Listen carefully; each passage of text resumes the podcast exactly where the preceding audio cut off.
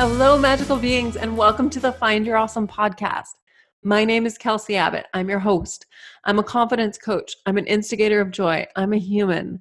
And I help spiritual adventurers remember who they are and why they're here so they can up-level with ease. You've probably heard me say that the universe wants you to be sparkly AF. It's true. I believe it 100%. I also want you to be sparkly AF because I believe that when you are your sparkliest self, that is when you are going to find ease. That's when abundance is going to be drawn to you. That is when your being is just going to light up the world and you're going to elevate the rest of humanity. You're going to be unstoppable. You're going to be dynamic. You're going to be magnetic. And oh, my friends, I want to see that. I want to see that. I want to feel it. And I want you to feel that and see that. And so with that in mind, I made something for you. And I'm really excited about it. It's a retreat and a program. And I teamed up with my friend, my soul sister, my work wife, Tina Olson. If you don't know who Tina is, go back a few episodes. We had a lot of fun on an episode about a month ago. So about four episodes back. Now back to this experience that we made for you. It's called Shed Your Shit and Find Your Flow. It ends in a retreat. Save the dates, January 10th through 13th on Siesta Key in Sarasota, Florida. We will be staying like 30 yards from the beach, from Siesta Key Beach, which is one of the like world's most beautiful beaches. We have a private pool.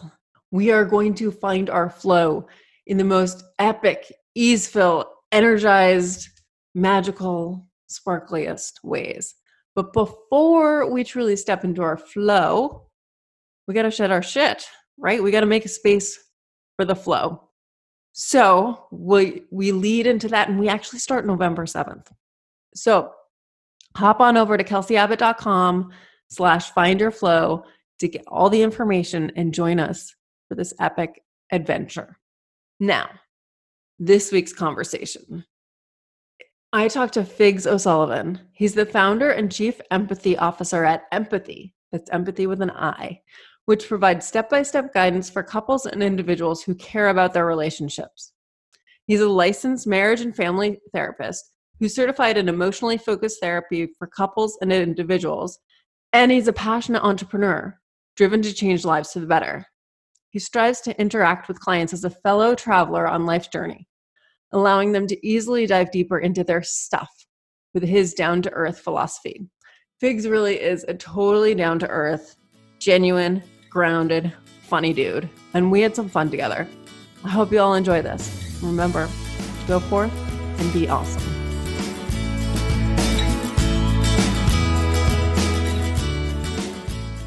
So Figs, tell me in your own words, please, what do you do? Yeah. Hi, Kelsey. I am a couples therapist primarily and a relationship coach. And you could boil it down to I help anybody that gives a shit about their relationship stop struggling, communicate better, and snuggle more. I love that. Less struggle, more snuggle. Oh, I like that one. Geez, there you go. Less struggle, more snuggle. My God, that's even better. Good one. You can use it. Oh, thank you. It's yours. That's brilliant. Thank you. You're welcome. So what got you into relationship work? Yeah, I mean, look, I'll give you the real answer, right? I have a lot of wounding myself. You know, I'm the son of an alcoholic father and, of course, as you can imagine, then a heartbroken mother. And so I grew up with just, it kind of hurt, right? It was painful to be in a family that had so much pain and grief and shame. And I wanted more than anything in my life to have that sense of belonging that being in a solid, connected nuclear family brings. And I didn't have it. And it certainly has been my life goal to be able to have that for myself even on a deep, deep subconscious level, it's not like I was walking around as a teen or in my 20s thinking, that's what I want for my life. But really, I think is by far the most important thing for me. I've worked really hard on myself, you know, like over the years, on how to integrate my own wounding so I could be a good partner and father. And then, of course, luckily now I'm in a situation that not only am I a wounded human being, but which, you know, is a privilege to be here at all. And then I get to help other people, like, you know, learn how to meet themselves, love themselves, and love those people most important to them in their life. And then hopefully they expand that then out to everybody. That would be nice. A little ripple effect. A little ripple effect. That's why I always say the best place, you know, the name of my company is Empathi with an I on the end.com. And I always say the best place to learn empathy is with inside a primary relationship. Right. Because, like, you know, your spouse or your long-term committed partner is gonna annoy the crap out of you. Right. They're just gonna, like, because they, like, we hold up mirrors to each other, we show each other reflections of ourselves that we really don't want to see. And if, you know, if your boss showed you a reflection of yourself you don't want to see, or your, you know, your friend, right, or your neighbor, you can go, whatever, I don't care. I'll go find another neighbor to talk to, right? You know, I don't have to talk to you, right? But when our spouses or long-term partners show it to us, right, that really doesn't sit well because, you know, they're actually quite important to us. So learning empathy in... inside a relationship is actually really, really challenging for all, you know, for all the right reasons, right? Because you're so important to each other, you hurt each other's feelings, and it's going to be very challenging then to go from reactivity to actually softening and engaging with each other. So. Is empathy something that you had to learn, or did that come naturally to you? You know, that's a really good question.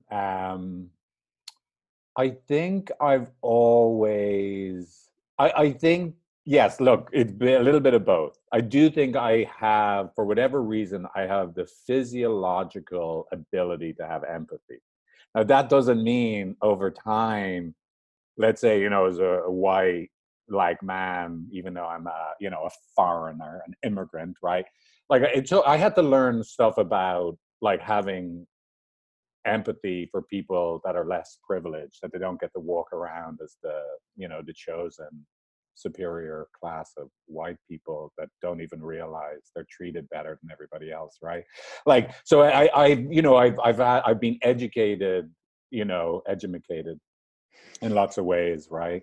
To have empathy for more people. But I would just say on a base level, I always knew from an early age that what I found most beautiful was seeing people be there for others that are suffering. Like, the things that I remember the most as a child that were most inspiring to me was seeing, whether it's my mother, you know, being there for people that were hurting, like showing up really fiercely, like obviously having empathy and then like engaging with compassion actively to be there for other people, or seeing, like, you know, my granny, typical Catholic Ireland, you know, just a constant refrain about being kind and thinking about all the poor people in the world. Like, so I just grew up with nuns and priests, and not the, like, you know, the horrible caricature of these awful people that were mean and, you know, but just like this emphasis on kindness, like such a huge emphasis on being kind and loving. So, you know, and then, you know, there is this difference. I don't want to get too technical, but, you know, there's conceptual empathy, right? That you gonna get it. Oh man, that person's hungry. I know what it's like to be hungry. And then there's like literally physiologically feeling it. Whereas, like, you know, when my little 2-year-old is running down the street, I feel physical pain in my legs when I imagine him falling. Like he doesn't have to fall for me to be I am in physical pain. I get electric current in my legs. Now, not everybody has that kind of physiological ability to feel empathy. But, you know, I do think I think people can develop it. But I also think everybody has the ability to conceptually get, you know, oh, you're hungry. I know what that's like. Oh, you poor devil. Right? I love that you separate conceptual versus physiological empathy. Mm-hmm. As I feel I'm with you on the physiological empathy. I'll right. feel the electric currents. Right. I feel it. Sometimes it knocks me down. Yeah. You know, I think it's a wonderful thing. You know, it can be a gift to give to other people, but yeah, it can be a little overwhelming too. Right. You know, I have to be very careful about, like if someone tells me something awful that happened, like, you know, I see it, you know, it could stick with me for a long time. I can be careful what news I read, and just because, like, you know, it does no good. You know, sometimes obviously I think it's important to actually not avert your eyes and be affected. But also, look, I don't need to read about every abandoned baby. Like, you know, today there's the news article about the baby they found in the shallow grave. Like, I can't dwell an awful lot on that. And that's like, look, you know, it doesn't serve any particular value. And it's just be too overwhelming for me to really allow myself to go into that too much. Right, because it's going to keep you from being your best self. Yeah, it's just like, yeah, you know, well, yes, yeah, so I definitely, yeah, just as a funny story, you know, I used to back in the day be very obsessed with the Israelis and the Palestinians, you know, and to the point where when my mom would call me up to check in how I was doing, she would just say, "How are the Palestinians today, Figs?" Right? Like, so, yeah, like I have to make sure in some ways that whatever, like, whoever I'm empathizing with today, right, that, you know, it's constructive. And that's one of the things I love about being a therapist and a couples therapist. Like, I actually get to use this ability to have empathy in a constructive way, as opposed to, like, being some neurotic, crazy person. Like, you know, that it doesn't actually help anything, you know? Yeah. So I actually, one of the things that's been great for me about becoming a therapist is whatever ability I have to be empathic and validating of people, I actually use it productively to help people, as opposed to just drive my family mad. Right. And so it's focused empathy. Exactly. I have a very clear idea what I'm going to try. Like, everybody makes sense, right? I've never met a person come into my office that doesn't make perfect sense. What they do, what they say. Right. All I have to do is get to a place that I truly understand what their real vulnerable feeling is underneath that behavior that they're doing. And even if at first the behavior looks like, well, that isn't very helpful behavior. You can't be shouting and screaming at people because they put too much cream cheese on your bagel. Right. Like, look, you know, you might say the behavior is clearly like this isn't working, man. You can't be doing that. But, you know, if we ask a few questions, we might discover the way in which they don't feel heard or considered, and they feel powerless a lot. I was like, oh, well, hello. That kind of makes sense now. If I felt that unheard and that not considered and not powerless in the world, and I asked for light cream cheese, and the next thing you know, they put this like half block of Philadelphia on my bagel. Like, I could see how that could trigger a moment of, like, you know, the straw that broke the camel's back, and you became that raging lunatic that has 10 minutes of infamy because you were throwing over cream cheese bagels around some bagel shop. But so yeah, like, I'm always trying to, like, get to a place. My underlying assumption is everybody makes sense, everybody is valid, and when a couple comes to see me, right, because that's primarily what I do. They usually start off, even if they're not doing it intentionally, as invalidating each other, right? I'm hurting and you're the one that did it to me. And your story about what's going on is completely wrong, right? That's what both people, again, even if they think they're being very nice about it, ultimately that's what both people are saying.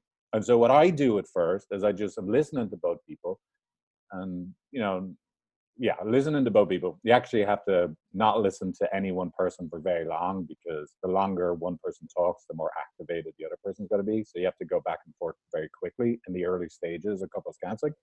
But so I'm just trying to listen to both people and see how, oh, well, of course you make sense. Like if I was you, I would feel that way too, right? And no wonder you would behave that way, right? Now, I wouldn't advise you slashing your partner's tires when you're upset with them, but it does make sense you're upset. I'm a bit of an exaggerator. Well, you don't want anyone slashing tires, right? No. But like, I get how you could be hurting and why you would act the way you do. And if we can do that well for both people, then I'm going to be able to show them, like reflect back to them. Now I get this awful negative system or pattern that you guys co-create with each other, where neither of you have exclusive ownership to being the injured party, and neither of you have exclusive ownership to being the bad guy in the relationship. You're both hurting. You both act in ways, not because you're bad, right? But just because it hurts so much, you act in ways that are definitely going to hurt your partner even more. No wonder you get stuck with each other. You poor little devils, right? How awful for both of you that you love each other so much that you get stuck like this. Ouch. Now, so I'm always working to get a couple that like come in first, you know, as the world-renowned experts in how awful their partner or spouse is, get them to that place where you see, oh, Jesus, this is awful for you and it's awful for me, right? That's the key shift. And it may not sound like a lot as I describe it, but if you can turn people from two alligators that are actually a threat to each other to two little field mice that are just hurting, and they could do with another little field mouse to like to be close to because it's so painful being disconnected to each other, right? Then we're in a whole new world. So you're taking them from being invalidated, from like feeling completely unseen by the person that they want to be seen most by. To at least being seen by you. Exactly. Yeah. So I'm like relaying what they cannot do for them, for each other. I do for them until such time, and reflect it to them until such time that what my perspective becomes their perspective. When people first come in, they have two separate narratives, right? And I have a third narrative. And every time they offer me their narrative, look, which basically is always, I'm hurting and they're the one that did it to me. Yeah, no matter what they say, that's basically all they're saying, right? And they both compete with that. And then I offer them this third narrative where it's both of us. It's only happening because we're both hurting. We're only hurting because we freaking love the shit out of each other. And the things we both do to protest hurting are a disaster for our relationship because it ends up hurting the other person even more. Even if we actually, the intent behind that behavior was to actually be helpful, right?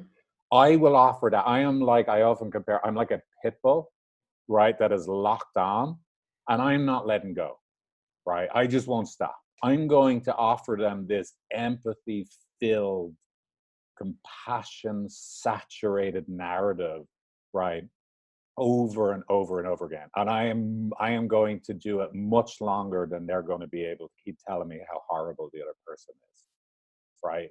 I'm just like, I won't stop. You come into my office, right, I'm going to help you guys love each other. You could stop coming, but once you walk in this door, I'm not going to deviate from helping you love each other.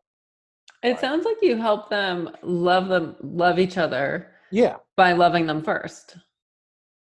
Absolutely. I always say one of the greatest privileges of my job is I get to love people for a living, right? I find again, like I said, behind every awful behavior you can see is a human being that's hurting.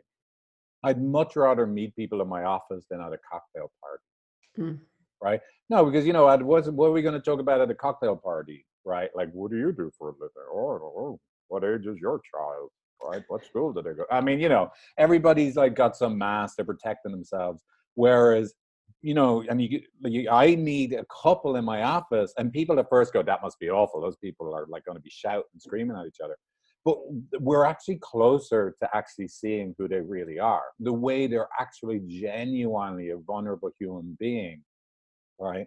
Because connection is so important. When it's absent, it hurts. So I'll actually get to meet the real beautiful person inside them. And that is awesome, right? You know, so I love meeting people that are fighting because, yeah, their vulnerability is so close to the surface. Yeah. I'm back on that perspective of you'd rather meet people in your office than a cocktail party. And I'm so agreeing with that. Yeah. Let me say one thing, which is, you know, there is a little bit of a flaw in that logic though, right? Like I've always been a very social person. Well, one, I'm Irish. I always say, like, you take the most introverted person in Ireland and you ship him off to America, and he's like he's the center of every social gathering, right? Like you look, in general, we don't come like quiet and neat, right? We're a very chatty, friendly bunch. But huge generalization, right? But one of the things I've noticed about becoming a therapist, I'm doing this work, right, where I'm empathizing, validating, loving, chatting, and making them laugh and cry, is I expend a lot of my social energy. You know, so there's a real, which is, you know, the potential risk in that is what keeps me being able to be anyway good at what I do is make sure I don't ever get high on my own supply of awesomeness, right?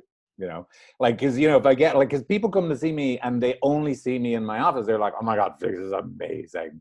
He's helping us love ourselves, each other, and he's funny in the middle of it. Like, that's not good. You need real relationships where with, you know, my spouse, friends that can call me on my shit, you know, like, Figs, calm yourself down there, buddy, you know, before you get too big for your britches, right? Do people even use that word, britches? Pants. You just did. People know what it means. I wasn't sure if it's an Irish expression or britches. Everyone knows britches are pants. So yeah. I'm married to a Canadian. I don't know. He uses it. Oh, okay. Good. Well, so yeah. So one of the things I have to be very careful about is, even though I don't have a lot of social energy left, is that I do still go out and maintain friendships, because it's for obvious reasons it's essential, but also it's not actually, it doesn't work. I'll end up getting burnt out on the work too if I don't stay connected to community. Yeah, I feel that too. I find I go deep fast with my clients, and I love what I do for work. Wonderful. And then it's really energetically expensive. Right. If I have too many clients in a day, I reach the end of the day and I'm like, no talking. I have no words. I get nothing. Yeah. And that's not fair to my friends and family. No, exactly. Yeah. It's a tough balancing act to get right, you know? Yeah. You know. So backing up to how you got to this whole helping people love each other. Yeah. Do you feel like, I mean, you said you were wounded. Yeah. All right, I heard two things. One, it sounds like you come from a long line of compassion. Probably, yeah. And then two, you were wounded. Yeah. Is that all? Are you grateful for those experiences now? Yeah, of course. Absolutely, right? You know, I wouldn't be wishing, like, God, I hope you have some awful family crisis so that you'll be betrayed by life and overcome it and become all you can be in the world. But ultimately, that is every person's journey. If they're ever going to become their quote unquote entelechy, all they can be in the world, there's going to be some trials and tribulations, and how they meet those trials and tribulations, you know, whether it makes them or breaks them, that's it, right? And so this is the most important thing in your life. My biggest betrayal in life, right, like speaking kind of in like, you know, Jungian psychology terms, is not my dad not being able to be present due to his relationship with alcohol and what that did to my family. So look, who would I be without it, right? One of the things I kind of somewhat jokingly say to my wife, but it's true, the way things are going for our children, right? You know, my wife's a couples therapist, I'm a couples therapist, mom is a couples therapist, dad and my mother are therapists, right? My sister's a therapist. The way things are going for my my kids, they're never going to be wounded enough in terms of their family of origin to ever be good psychotherapists, right? Now, they could be amazing, like, architects, right? Artists, you know, plumbers, like, who knows, right? But I don't think they're going to get to be really good psychotherapists. Like, wounding, in my opinion, is essential. Now, life will betray them, you know, there's no way, right? It won't in some way. But it's just not looking good for them to carry on the family, you know, relationship. They're young still. They're young, I know, exactly. But you know, look, the other stuff, like, yeah. So, you know, I don't know who knows what I would have been. To be honest with you, I would say when I was younger, and I didn't have emotional trauma, right? Little T trauma, ongoing, like emotional trauma, not just one big T, one big instant trauma. I would have liked to been a dancer or like a performer, you know, theater, dance, like, so, you know, like using a lot of the same capacities I use now to help people go from escalated to de-escalated through like being personable and funny and like, you know, animated. So it is interesting. Sometimes I do like what would have, you know, could have just been different, you know, so different use about dance. Like, about dancing? Yeah. Yeah. Well, look, I still end up, dance is still a really big part of my life. Although with two little kids, I don't get to do it as much. I often say I learned more about how to be a good couples therapist through knowing how to do improvisational dance than I have through formal, you know, couples therapy training. And a lot of that is just because, like, you know, you have to be able to dance in all these different landscapes. One is, how can you dance intimately with yourself, right? Can you actually listen and notice what you're really feeling?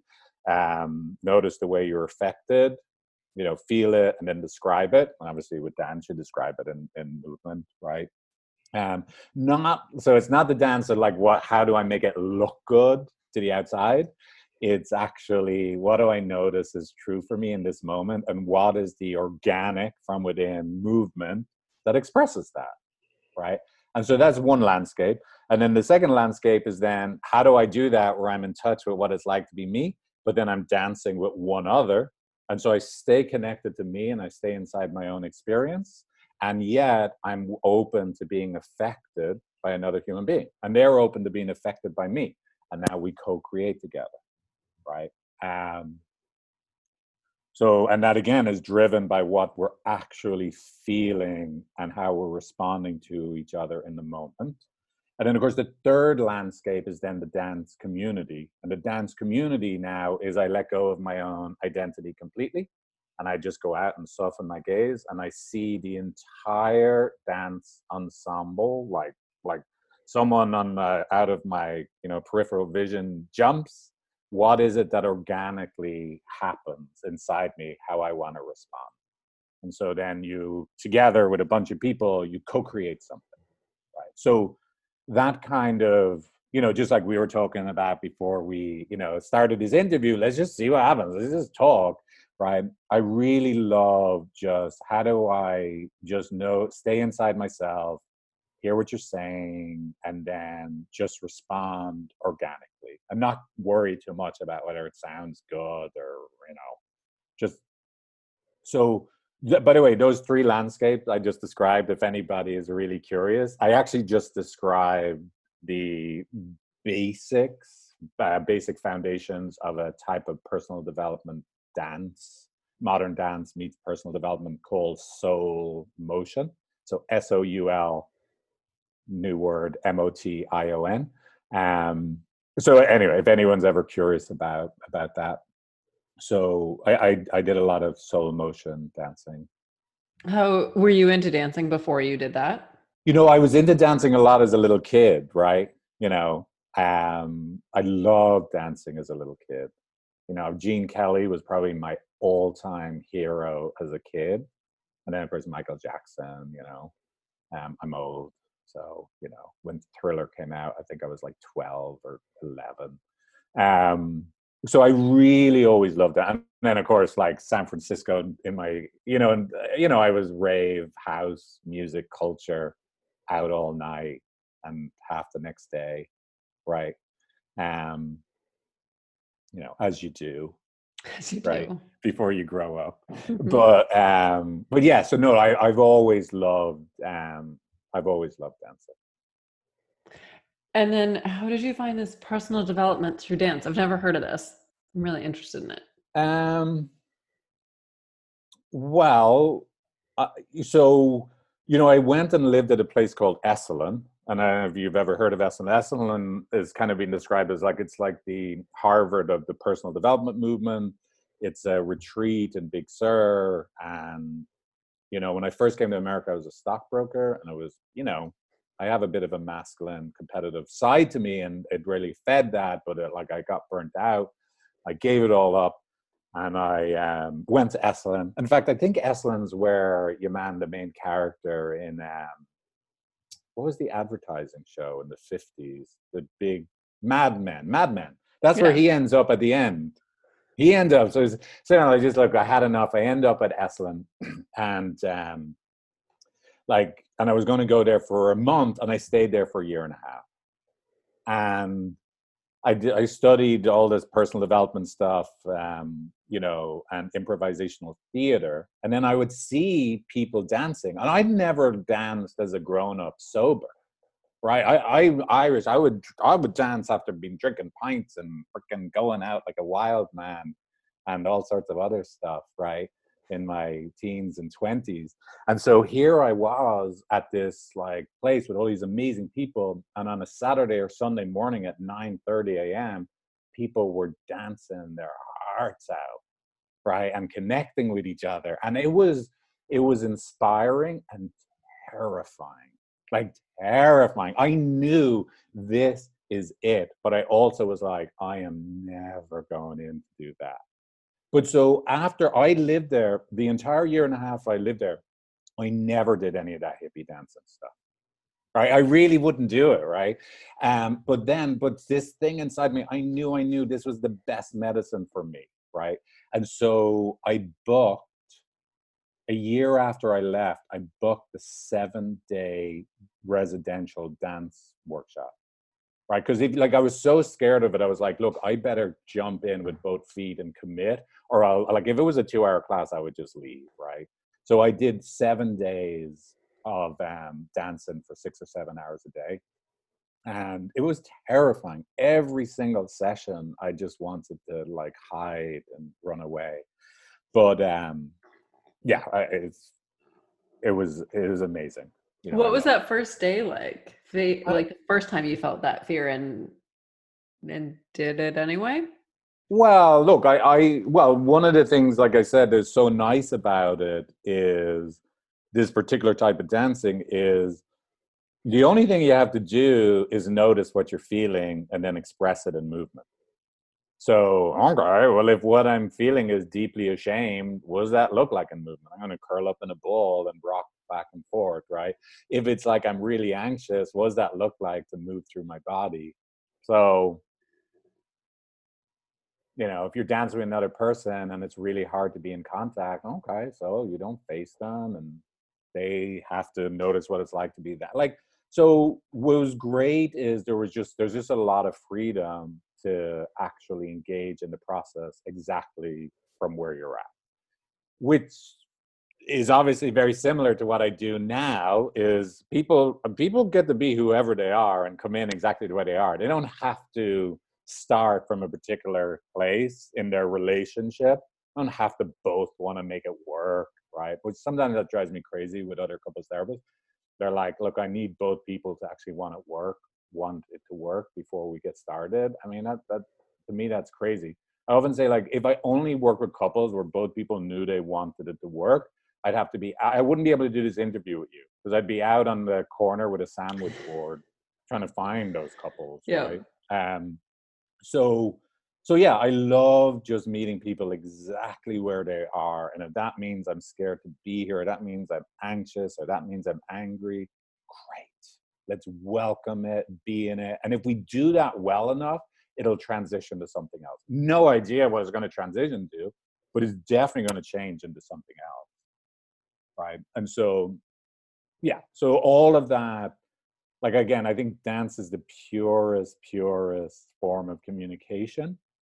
And so it's really helped me trust those moments of not knowing what's going to happen next that are terrifying, especially terrifying already inside myself. Like, if I'm out on my own if you're out on your own in front of 50 people and there's no music and you have to move, right, in front of them, it's pretty terrifying.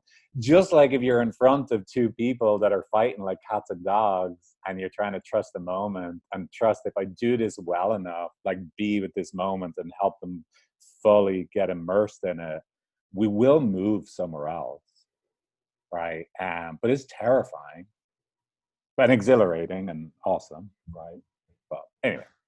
So it sounds like you dance with fear on a regular basis. I do. You know, it's funny. I was just talking to my best friend about this. You know, who's a dance facilitator and DJ and all sorts of stuff. It's like, and he was just asking me, why don't keep working on your business? Do more dance, kids. Start looking after yourself more. And I'm like, yeah, but you do know, even though I love dance, like, I never go to a dance where I walk in and I'm having a wonderful time. Like, you know, some people, they just walk in the room and they're open and like, I'm built where pretty much everything, even the things that give me the most joy in life, I start off pretty constricted. Like, I'm pretty contracted at first.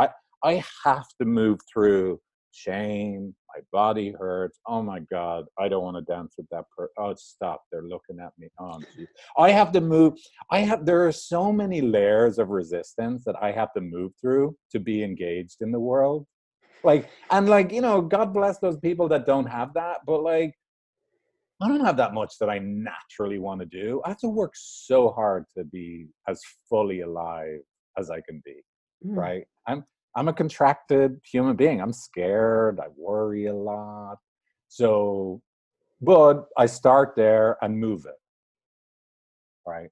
You know, what can I do? I'm not going to give up and just sit and watch Netflix all day. I'm going, you know, even though, believe me, it's attractive. Right, especially my new latest show, Dark. Have you heard of Dark? No. I'm on the Great British Baking Show right now. I have heard that's a good one. But Dark is this German show, like time travel, like amazing character development. It's incredible. But yeah, look, I resist life, and so, and this is a way that I found to move through it. I start off. I honor, accept that I'm resistant, I'm scared, I'm ashamed, whatever it is. I don't feel I belong. I work it until it shifts to something else. That's a really beautiful process. Yeah, well, yeah, the alternative isn't so good. So, but yes, thank you. So you kind of moved through it really quickly, that you were a stockbroker when you first came to the States. Yes. What did you take from that experience that you're using today? I'm very driven. I learned how to be persistent, right? Like, you know, like I'm doing this podcast interview with you. I don't know, I'll do 100 podcast interviews.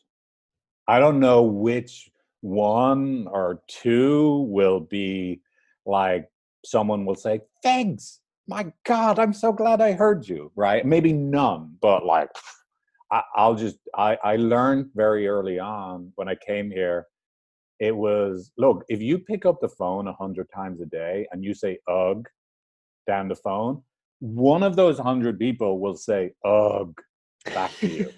So all you have to do is be willing, which is much easier said than done, right? Just pick up the phone 100 times. Now, I was never going to be able to pick up the phone 100 times to sell stocks and bonds, right? Because it wasn't inspiring to me. But now I do this work that absolutely lights me up. And so I can be really persistent, not only in the room, but at the business management, you know, and the sales and marketing, business development, all that stuff. I don't stop. Does any of that stuff scare you? The business development, the sales, marketing? No. What does scare me is, what does scare me a little bit is, I wouldn't say I'm, whatever level of expertise I have at how to make intimate relationships work, I'm not as good at managing my hurt and reactivity when I feel threatened in business relationships. What's the difference? I think I feel more powerless. I have more trust, right, that I can resolve things if I feel hurt with an intimate other. Whereas if I feel threatened in a business relationship, I get more scared and I can feel more powerless. So one of the beauties for me about building a business and having employees and vendors, right, is I'm really working. Like, again, on a self-development level, right? I'm really working because I can get, you know, just last week I had a competitor reach out to me for couples counseling, right? And they did not like my pricing. They were a psychiatrist, and they were offended that someone that only has a master's level education would charge more money than they do. Right. So they did not know, right, that they were the only person that was sent that email, and they wrote a negative review on my business Yelp page. Right. Now, luckily, to Yelp's credit, they took it down, right? Because it was really, you know, it was just like begrudgery, and, you know, which, you know, universe bless them or God bless them, whatever, right?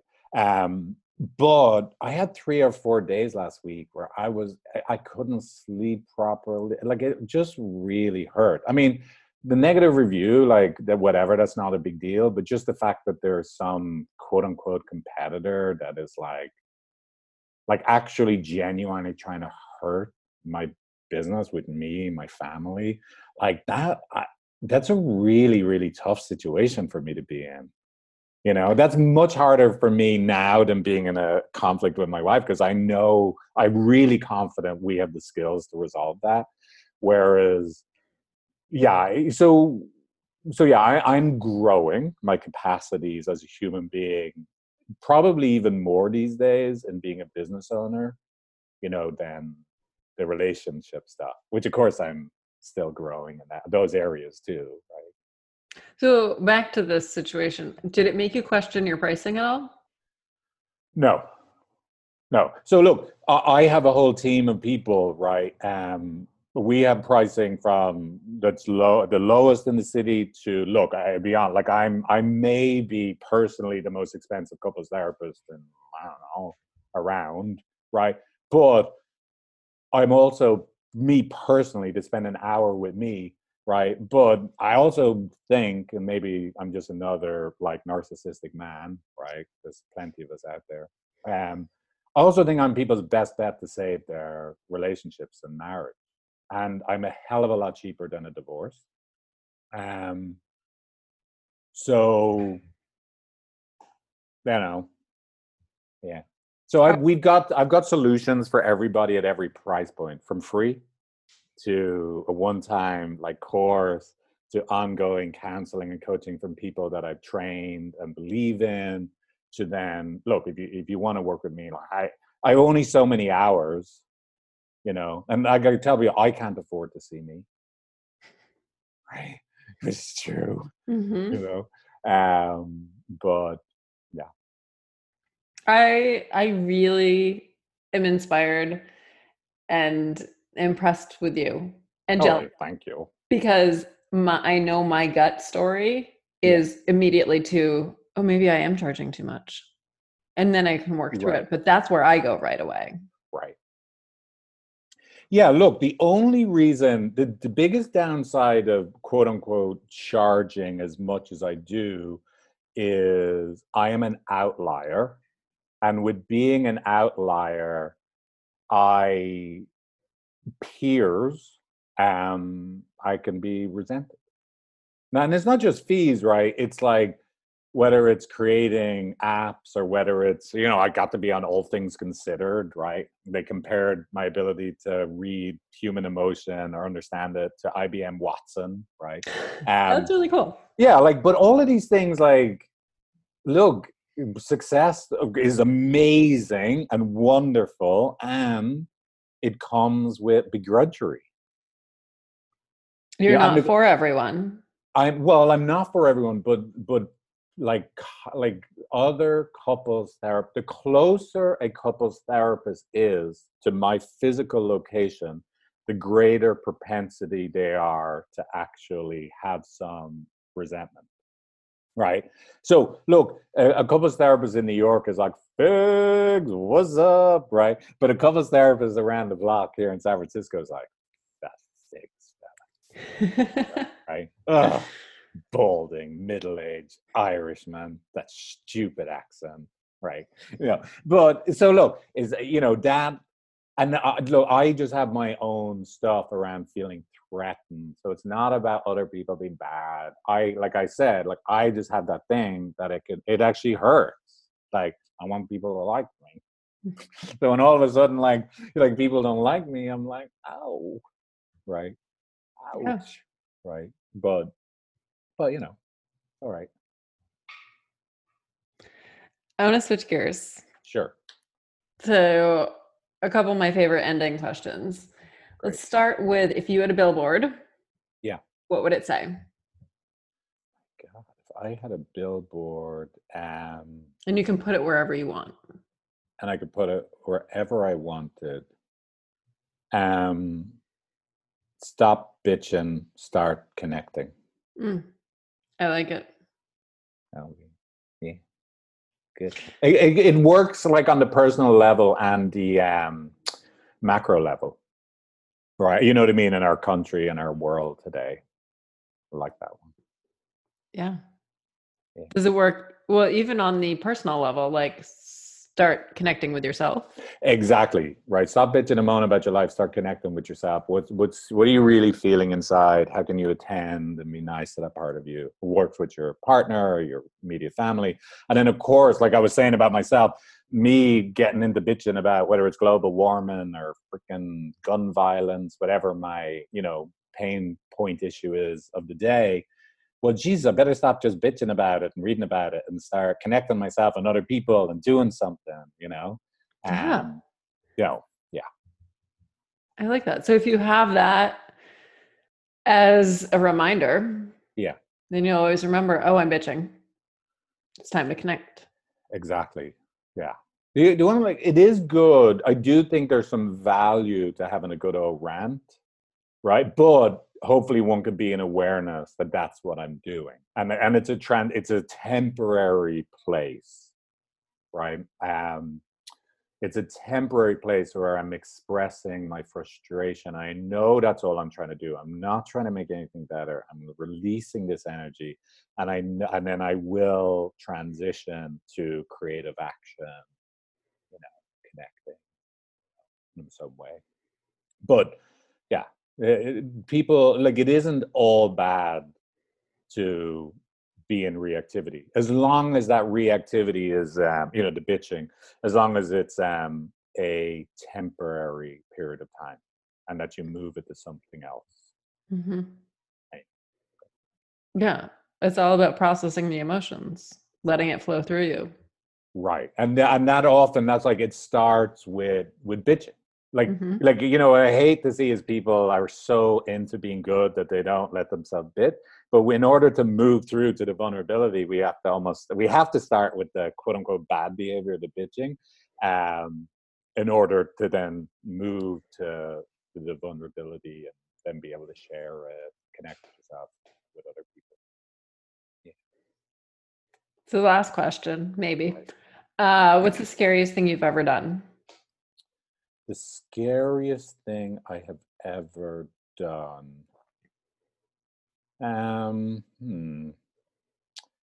I the two things that are coming to mind, right, is being there with my wife when our daughter was born at home.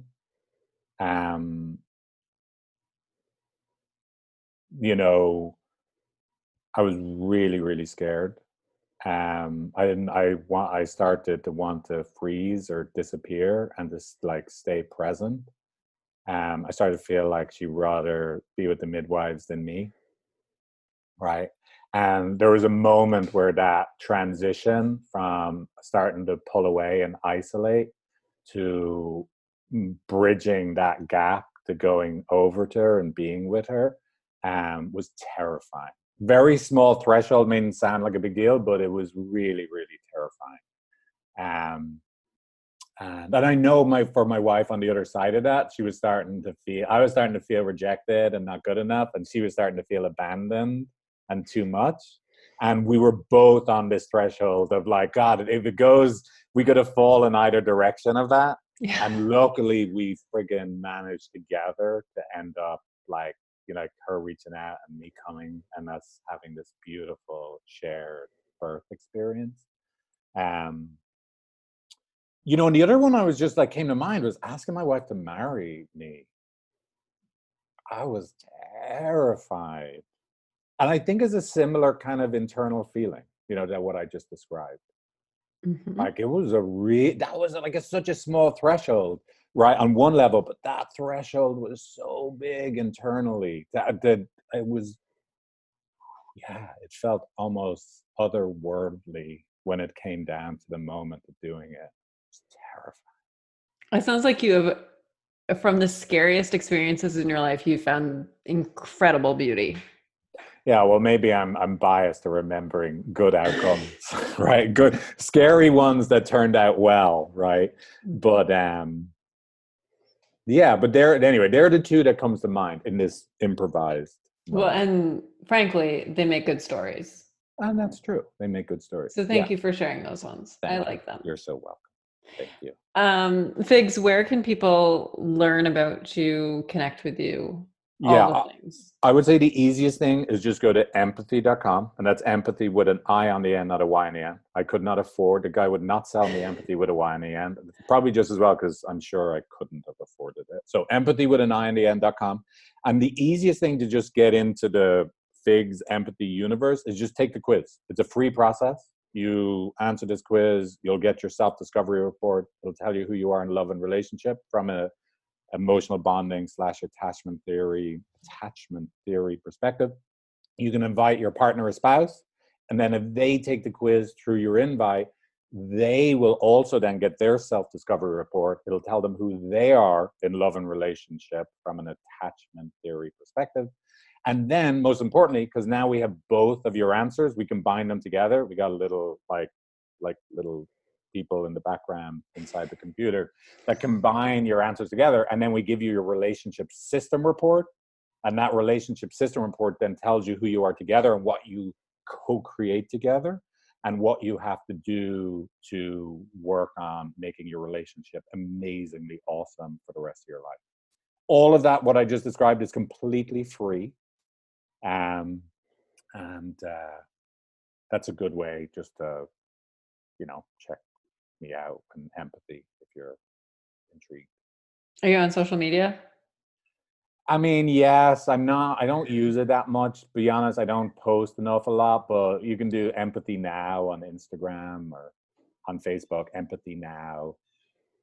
But I'm not a big So all right, we won't expect much from you there. I really find it, look, you know, and it is a big business decision I've made. It's like, I don't want to negatively impact the quality of my life, even if it is a better business decision that I'm more active on social media. It just, the cost to my day-to-day life as a husband, as a dad, it's just not worth it. I love those strong boundaries. Well, you know, I'm trying. Thank you though. I appreciate it. We all are. Yes, I'm trying. But yeah, thank you. You're welcome. Thank you for this conversation. It's been a gift. Yeah, it was likewise. It felt really good. Thank you, Kelsey.